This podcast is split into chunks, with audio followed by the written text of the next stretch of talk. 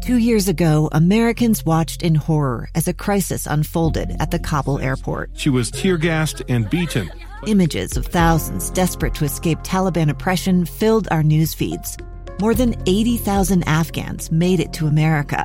But the story didn't end there. It was very cold. There was no power, no heat. Who would help our newest neighbors?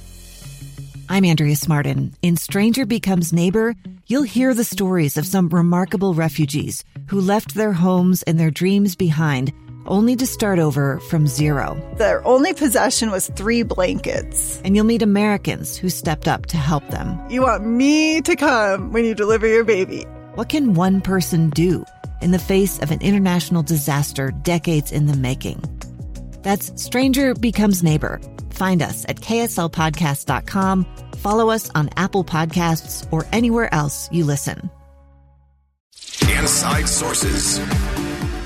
Welcome back, everyone. Final segment of Inside Sources today. I am Boyd Matheson, opinion editor at the Deseret News. Great to be with you today. All right, folks, we got to be careful that we do not drop the ball. Uh, I know a lot of us are just still struggling with the fact that we don't have a lot of balls to watch as it relates to baseball and basketball and a host of other sports that just aren't happening in the midst of the coronavirus. Uh, and we are entering that uh, that period it, that we should be entering the dog days of summer. we should be, you know, able to have uh, hot dogs and peanuts and cracker jacks and uh, do that in jam packed stadiums all over the country. Uh, even those of us uh, who would rather watch a game at home, we're still watching at home, even if we're having a barbecue. I got one eye on the score, making sure you don't miss a big play at the plate. all of those things are opportunities and sadly, the, as the uh, pandemic marches forward, uh, the recent numbers are, are kind of discouraging. Uh, it was a it was a big weekend in the state of Utah and around the country in terms of numbers of cases uh, that continue to grow and uh, what that's going to do. We got to make sure we're asking the right questions of task forces and groups uh, up and down the the governmental chain, from local communities all the way uh, to Washington, D.C., and everything in between. Those that are tasked with leading out on coronavirus have got to be questioned uh, about where we are, why we're there, and what's going on. And and again, as with most things, it's it's a we the pe- uh, we the people issue. Uh, I've uh, noted a couple of times that there's been some really fun uh, YouTube videos out there with uh, because we don't have any live baseball we do have a lot of play-by-play announcers like Jack Buck who have you know taken to doing play-by-play of their children's uh, bedtime routine or commenting on their spouse making dinner or you know their pets playing in the backyard. Uh, and that's good. That's good fun. Uh, so today I'm going to give you a little play-by-play. Uh, this is a historic play-by-play. We're going to go back to the 1912 World Series between the New York Giants and the Boston Red Sox. Tough seven-game series and you'll be surprised to know that it has a lot to do with where we are with COVID 19. Uh, scores tied. Again, this is game seven. Red Sox are up to bat. Boston player hits a just a lazy fly ball into center field, and the, the Giants center fielder was Fred Snodgrass that day. He positioned himself carefully under the uh, loping ball as it came out. He prepared to make a very routine catch. The ball came down into his glove, popped up, and fell to the ground.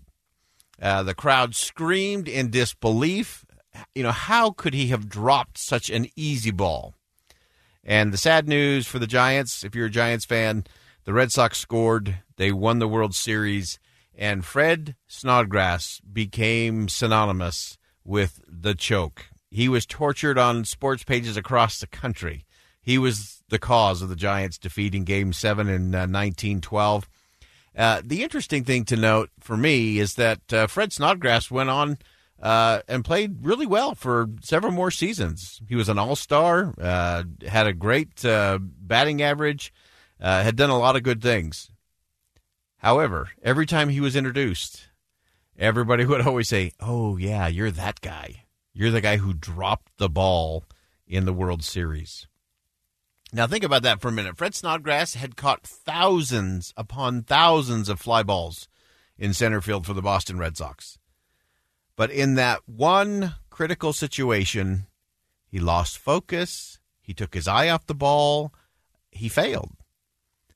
And so you have to wonder why? You know, for a, split second, did he start thinking about the celebration and the win? For just a moment, did he think of how he was going to, you know, answer the reporters' questions of what a great job he'd done in, in winning the World Series? But that loss of focus, even for a just a nanosecond, was the difference between success and failure. And the same thing is true in the midst of the pandemic really interesting. Uh, late last week, Dr. Angela Dunn, the uh, epidemi- epidemiologist, say that 10 times fast on a Monday, with the State Department, uh, Dr. Dunn said this.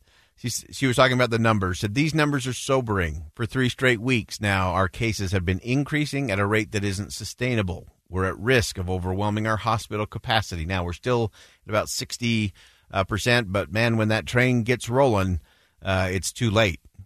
So that could cause ultimately in the end some people not to get the care that they actually need. And so the the explanation for the increase in cases is that we're experience a real and dramatic rise uh, in the spread of COVID-19 across the state. So we've done really well in the state on a host of things as it relates to the pandemic. We did some good things early on. We bent the curve to be sure. We were disciplined. We were collectively working to, to mitigate the impact of the virus. And so, my caution today is just don't lose focus. Don't lose focus. Uh, we all have to keep our eye on the ball. We all have to do our part if we're going to get this thing right all the way to the end of the line. It's not good enough to have early success when it comes to a pandemic. You've, you've got to sustain it. You have to sustain it. And so as we start looking through the summer, we start looking towards the fall, uh, again, it's going to require us to do some disciplined things. And if we're not willing to do the disciplined things, then we can't be surprised or shocked or frustrated uh, if things get worse. And we have to retreat. Uh, and so I think there's a, a, host of things that we've just got to get just a little bit better at. Uh, but it all starts with each of us individually and all of us collectively keeping our eye on the ball. This is not the time to drop the ball, folks. Stay focused. Uh, we got this. I'm Boyd Matheson, opinion editor at the Deseret News. Great to be with you today on KSL's Inside Sources.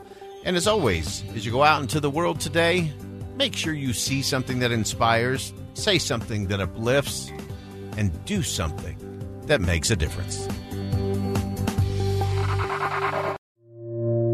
Two friends taking pictures of the rising full moon on a summer night. Two teenage kids doing what teenage kids do. When a stranger with a gun and a death wish changed everything. It was violent, it was senseless, and I will never understand it. I will never accept it. I'm Amy Donaldson, and unfortunately, we're all too familiar with stories about how violence shatters lives. But what we rarely see is how they are rebuilt in a new podcast, The Letter, we relive tragedy, but only so we can hear the rest of the story the struggle to reclaim lives, the realities of grief, and the possibilities of forgiveness. I believe in miracles. Sometimes I thought, there are no miracles. Yeah, there are, and this is a big one. Follow the letter at theletterpodcast.com or wherever you get your podcasts.